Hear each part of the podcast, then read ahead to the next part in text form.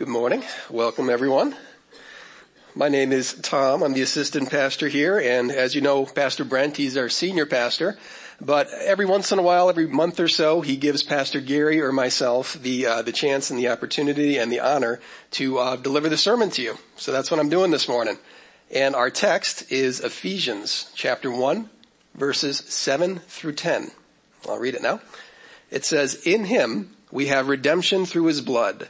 The forgiveness of our trespasses according to the riches of his grace, which he lavished upon us in all wisdom and insight, making known to us the mystery of his will according to his purpose, which he set forth in Christ as a plan for the fullness of time to unite all things in him, things in heaven and things on the earth.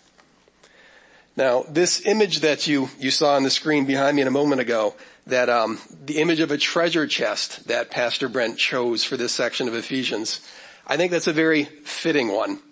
And in our text I just read, Paul tells us about the riches of God's grace that he pours out on us. And in Romans 8:32, Paul tells us that since God the Father gave us the Son, then the greatest gift of all, then won't he just like pour out all these other rich blessings upon us and give us graciously all things in Christ? And these things that Christ gives us are expressed throughout scripture as, as treasures, as riches, and as gifts. And of course, we all have that tradition of celebrating uh, Christmas with the giving of gifts. And, and this celebration, it gives us just the shadow of a hint of how generously our God gives gifts to his children. And Paul's excitement about these treasures that we get, about these gifts that we have in Christ, it, it makes me think of some of the years I had the opportunity to serve in kids church um, on the first Sunday after Christmas. And I, I, I, got to I got to teach the first grade class. Um, I think I fit in well there because I that's about how far I've uh, progressed emotionally and socially. Thank you for not amening that. um, so on the first Sunday after Christmas, you know, I love to greet the kids. I, I'd get their attention. You know, as they came in, I'd squat down on their level and just make eye contact with all of them and they knew I was about to say something, but they didn't know what. So they'd just come in closer and I'd lean in and I'd say, so tell me, what'd you get for Christmas? And the room just erupted. You know, all the kids, they'd be elbowing in front of each other to get close. They'd be talking over each other. And it just became this one long sentence of just listing off all these gifts. And I like to imagine Paul uh, writing this section of Ephesians with that same kind of excitement, one gift after another. You know, it's almost like Paul or someone said to Paul, "Hey, what'd you get for Christmas?" And Paul, he just can't contain himself. I got grace, you know, I got peace, I got I got all these wonderful things. And even his, even in his writing, Paul, he's too he's too excited for grammar. Um, this morning, I read for you three verses, but it's all one sentence. And in the, in, in, the original language, it goes back even further, all the way to verse 3 to verse 14, which we'll get to next week or the week after. That's all one sentence in the original language. Um, almost as many words as the Getty, Gettysburg Address. And Paul, he's got every reason to be excited. He's got every reason to be giddy. You know, I got every spiritual blessing. I got chosen. I got elected. I got redeemed. I got adopted. I got forgiven. I got wisdom. I got insight into God's plans. I got all these things in Christ. And Paul, he just can't contain himself. And so like kids on Christmas morning, it's just one gift after another. You know, kids are impatient. They never take the time to really, really focus on each treasure before, before moving on to the next. So what we're going to do is we're going to slow down just a little bit. We're going to try to slow Paul's roll and unwrap each gift. And we'll start with redemption. Now Ephesians 1 7 says, in him we have redemption through his blood. This of course is referring to Christ. Now I came across a story in a Kent Hughes commentary and I think it really captures the heart of redemption well. And in this story there's a young man. He lived on the shore of a great lake and he loved sailing more than anything. He loved the water. And one year, his father for Christmas gave him the perfect gift. It was this model boat that the boy put together and it could actually sail. And all throughout the winter, the boy worked on this beloved boat. And when spring came, of course he set it sailing. But one day, You know, this great gust of wind came and it blew the boat out into deeper waters and the boat was lost to the boy.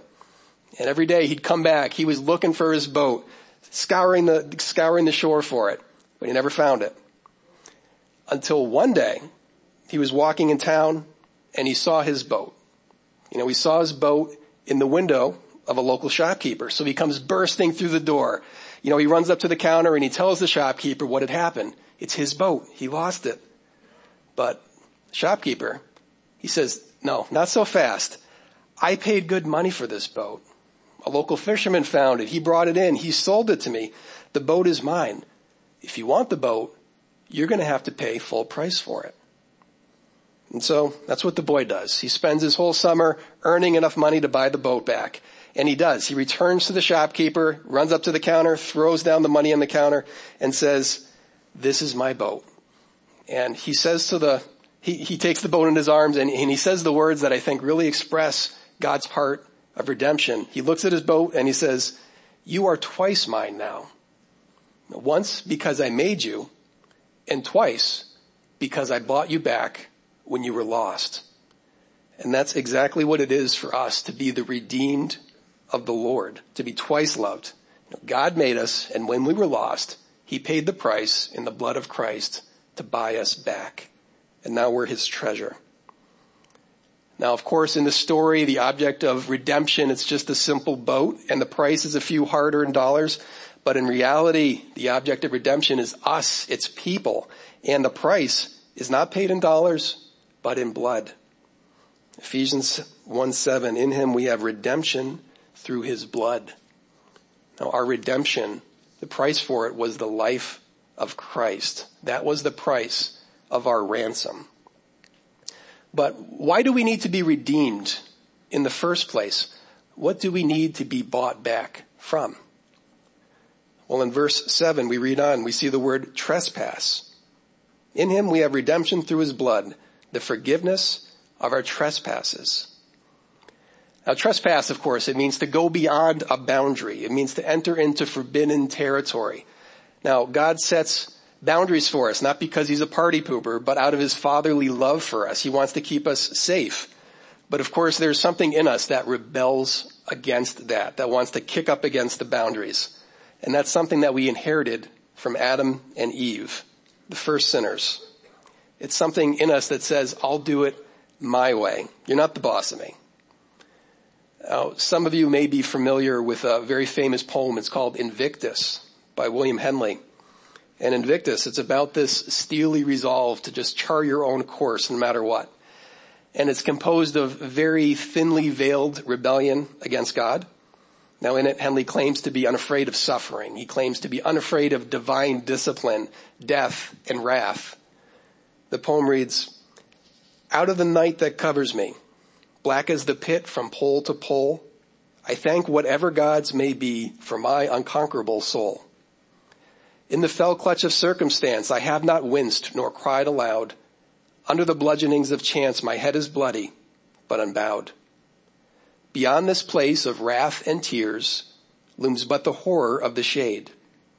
And yet the menace of the years finds and shall find me unafraid. It matters not how straight the gate, how charged with punishments the scroll. I am the master of my fate. I am the captain of my soul. Now above all, Henley, he's concerned with charting his own course. He's telling us that he'll gladly suffer wrath, that, that he'll ignore God's discipline, that he'll endure the horror of the shade, which is hell, if only he can be the one that steers his ship.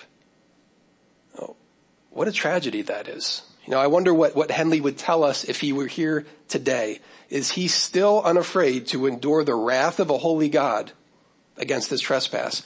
Is he still the master of his fate after facing judgment? Of course not. But this is the same judgment that we all are appointed to face for our trespasses.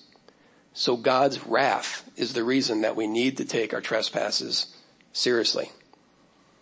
Now, in this, this very same book, in Ephesians chapter 2, Paul expands on the nature and the consequence of our trespass. It reads, and you were dead in your trespasses and sins, in what you once walked, following the course of the world, following the prince of the power of the air, the spirit that is now at work in the sons and daughters implied of disobedience, among whom we all once lived in the passions of our flesh, carrying out the desires of our body and the mind, and were by nature children of wrath, like the rest of mankind. So we read here that in our trespasses, you know, just like the little boy's boat that was blown out to sea, we followed the current of the world. We were blown there by the prince of the power of the air, who is Satan, and he's done everything in his power he could do to tempt us away from the safe harbors of God. And then Ephesians 2 goes on to say that we are sons and daughters of disobedience, meaning again that disobedience is a family trait. It's something we inherited from Adam and Eve. And that's why, that's why we find the, the rebellion of Invictus so stirring, so captivating. It's because it's in our nature to rebel. And then we read about the, the passions of our own flesh and minds. So we're not entirely like the little boy's boat who was blown out to sea at the mercy of outside forces. You know, we are each the own little captain, our conscious captain of our own little ship. We've willfully left the waters of God's harbor and now we're in trouble. You know, that's the nature of our trespass. And now the consequence of our trespass. If I could have Ephesians 2 back on the screen. It says we are dead. That's the consequence. But that's not even the worst part. You know, it's bad to be lost in our trespass as sons and daughters of disobedience. It's worse to be dead because of it. But it's unimaginably horrific to suffer under the wrath of God. Now it says we are children of wrath. Now we often think that we need to be saved from our sins. And of course we do. That is absolutely true. But what we really need more than anything is to be saved from God's wrath. Now you've probably heard it said that hell is the absence of God. That's not true. You know, the unforgiven children of wrath will not get off so easy. Hell is not the absence of God, but it is the presence of God's wrath being poured out. You know, the wrath of an all-powerful God whose anger against sin is in perfect alignment with his justice. Now the punishment, it will fit the trespass. Ephesians 5, 6 says, let no one deceive you with empty words, for because of these things, because of our sins, the wrath of God comes upon the sons of disobedience. Now that is the bad news. But the good news is that this doesn't need to be so. We don't need to suffer under God's wrath because he sends his only begotten son to be a ransom payment for us. The word ransom and redemption can be used almost interchangeably. And now Steve, he already did such a wonderful job talking about the person of Jesus Christ, who he is. So I just get to simply read Romans 8, where we find what God the Father sending God the Son, Jesus Christ accomplishes. It says, by sending his own son in the likeness of sinful flesh and for sin, he condemned sin in the flesh in order that the righteous requirement of the law might be fulfilled in us. We who walk not according to the flesh, but according to the spirit. So we read that the condemnation for our sinful flesh has been poured out on the sinless flesh of Jesus. And this fulfillment of the law on our behalf this is the revelation of the mystery of God's will and his plan for those who are to receive salvation. It's his good purpose towards us and it will one day be, be brought to the glorious fulfillment that Paul's going to talk about in a minute. But before we skip to the fulfillment of that plan, let's make sure that we're actually a part of the plan. Because it's one thing to hear about God's plan for salvation in Christ, but it's something else entirely to believe it. Now, um, Rick Moore's teaching on believe a couple of weeks ago. Um, do you believe? Do you trust? Do you rely on? Do you live your life according to the forgiveness of God that we have in Christ? Have you entrusted your eternal soul to God's plan to redeem you and to offer you forgiveness through the shed blood of Jesus Christ, God the Father's only begotten Son? So are you, are you, are you more than aware of God's plan for salvation? Are you believing in God's plan for salvation? Are you trusting in it? Now, maybe you've heard somebody say something like, well, if you knew what I did, then you'd understand that I'm beyond forgiveness. Or maybe if you knew how many times I've strayed, you know that I'm a lost cause. I can't be forgiven. Or maybe you're even the one saying that, or at least thinking it. And I get it, you know, I can relate to that kind of self-deprecation. But when you say or when you think or when you act like you're beyond forgiveness, you need to keep in mind that salvation has absolutely nothing to do with you being good enough. You know, we're saved by grace through faith and not because of anything that we've done, not because of any goodness that's within us. There's nothing we can do. There's nothing we can, can accomplish that will make us deserve or earn our salvation. And what I'm saying just may sound shocking in the, in the day and age we live in when self-esteem is king. But hey, there's badness within us. You know, if we were good enough, we wouldn't need saving in the first place. But we do need saving. And Jesus paid with his blood in order to save us.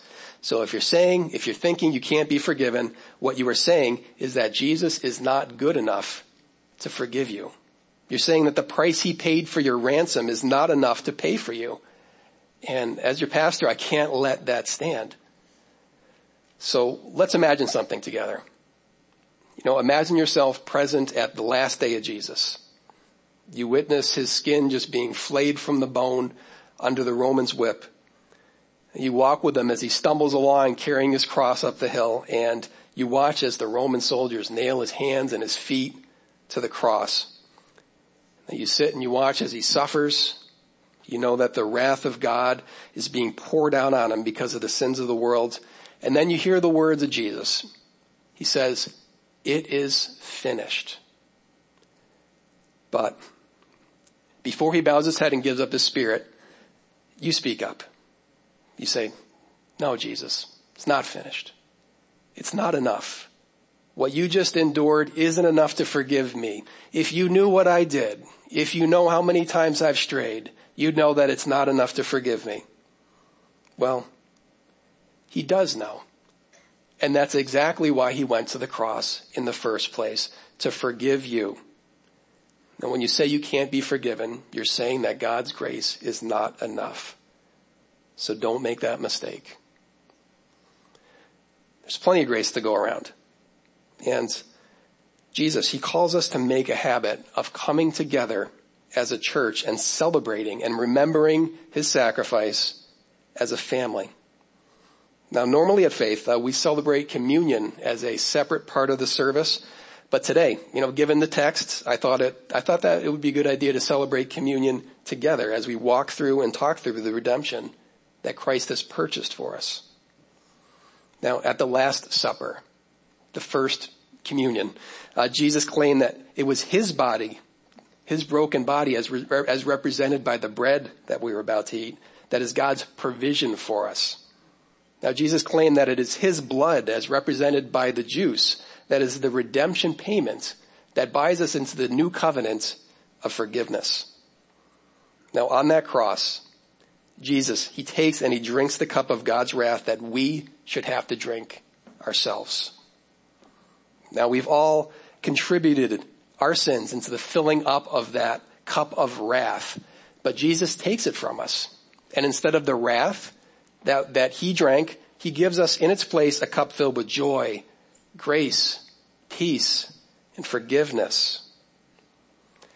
Now the communion table, it is for forgiven sinners. It's not a place only for Christians who have had a particularly good week um, it's a place for Christians to be reminded that Jesus is our redemption.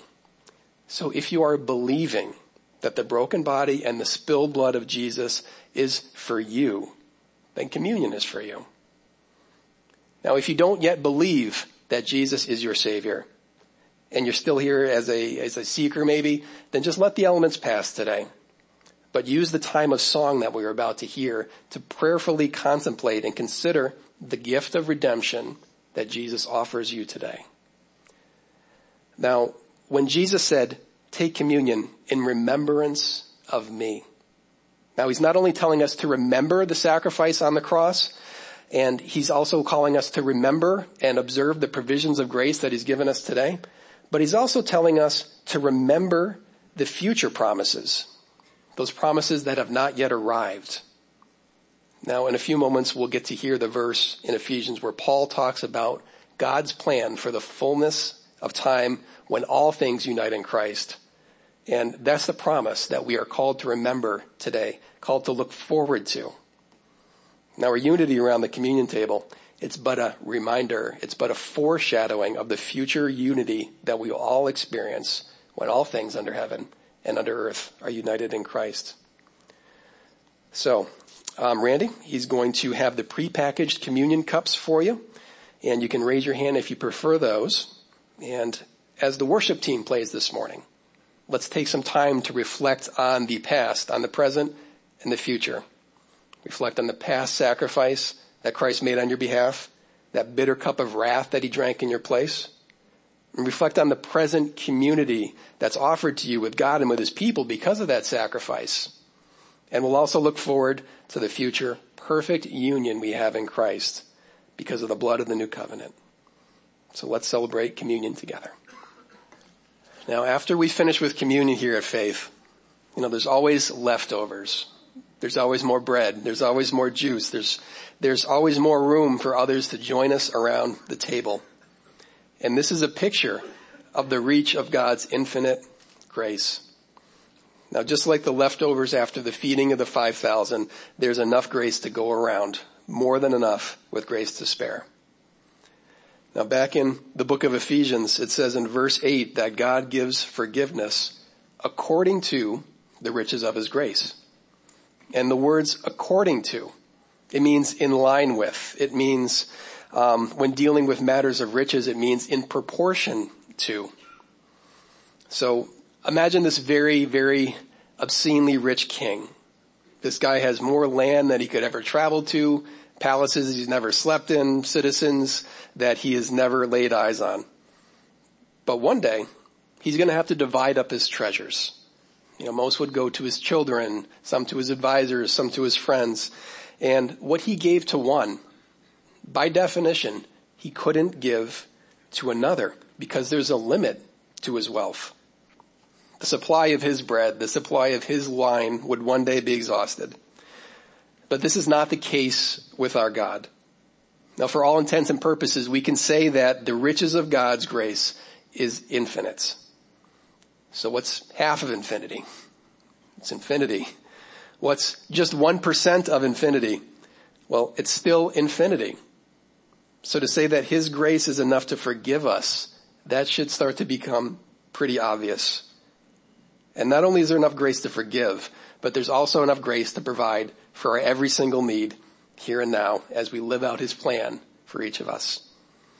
Now we can live our lives according to the fact that we are loved, we are redeemed, we're provided for according to the riches of God, the infinite King of the universe.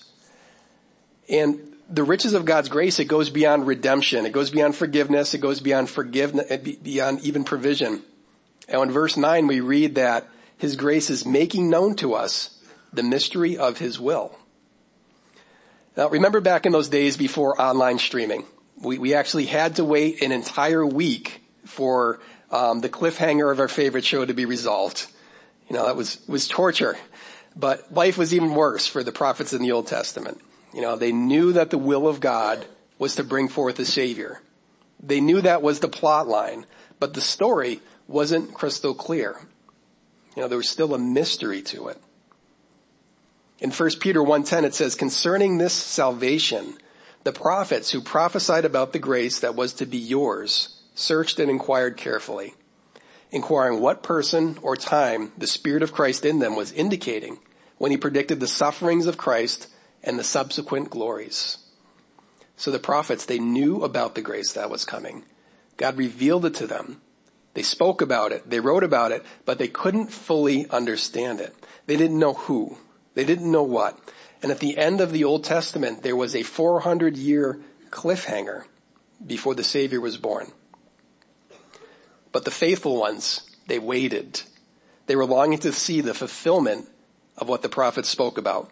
But today we get to see clearly the fulfillment of God's will because of the writings of the New Testament and because the Holy Spirit who illuminates, He opens our eyes to the truth of the good news. And like it says in our verse today, it is His grace that is making known the mystery of His will. So it's not our own smarts that figured it out. It's not our perception that does the work of illuminating the truth. It's God's grace that does this.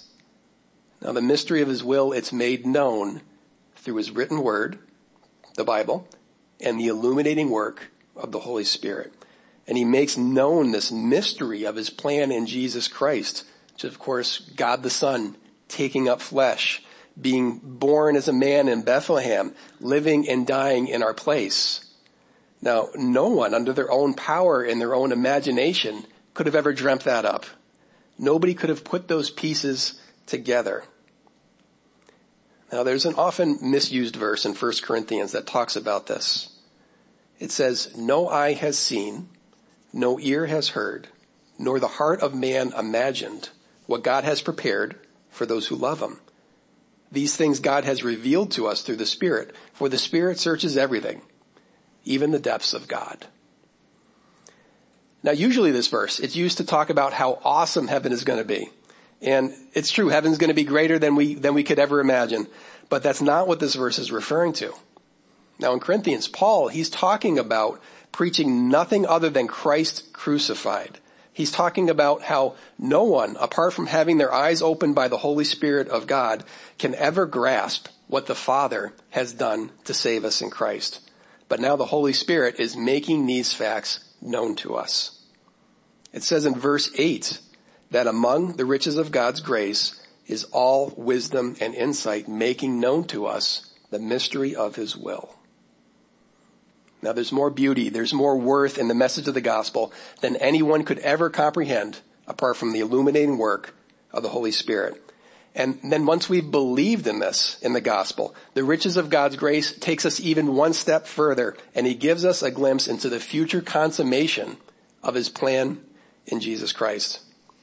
In verse 9 it says, His will is according to His purpose, which He set forth in Christ as a plan for the fullness of time to unite all things, all things in heaven and things on the earth. So we read that the consummation of His plan is total unity, all things united in Christ. And ever since sin disrupted true unity, all creation has been groaning for it to be set right again. Now, first our unity with God was broken in the garden when Adam and Eve sinned. And then unity was broken horizontally when Cain killed Abel. And then, then um, mankind tried this humanistic uh, attempt for unity at the Tower of Babel, but that failed. And then there was disunity between God's chosen people, Israel, and the rest of us, the Gentiles. But now, by the forgiving, by the unifying blood of Jesus Christ, God is working against that sin that divides everything.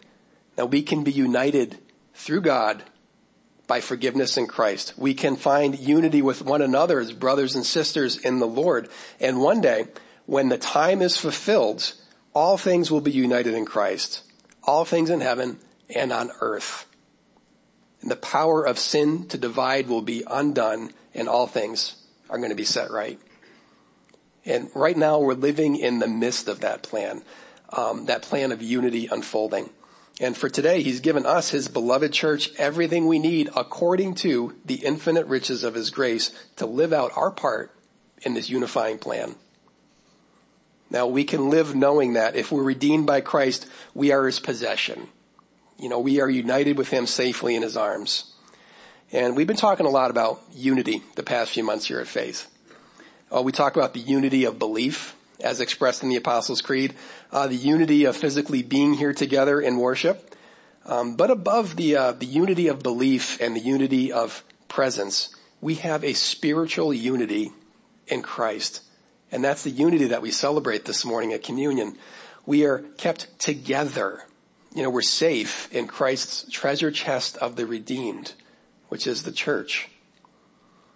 Now we talked about the excitement of Paul as he, as he's naming off all these blessings we received. You know, I got adopted, I got grace, I got, I got, I got all these wonderful things because of redemption.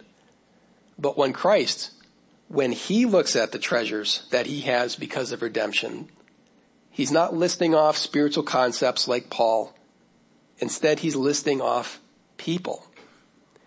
He says, I got Mark. I got Kelly. I got Dave. I got Lisa. He's got you. You are his treasure. You're in his keeping. And that's a wonderfully comforting fact. So why would we rebel against that? Why would we reject his offer of redemption and claim the independence of Invictus when we can trust Christ as the captain of our souls? We can trust Christ as the master of our fate. Now, a woman named Dorothy Day, she wrote an answer to William Henley's Invictus, and it's called Conquered.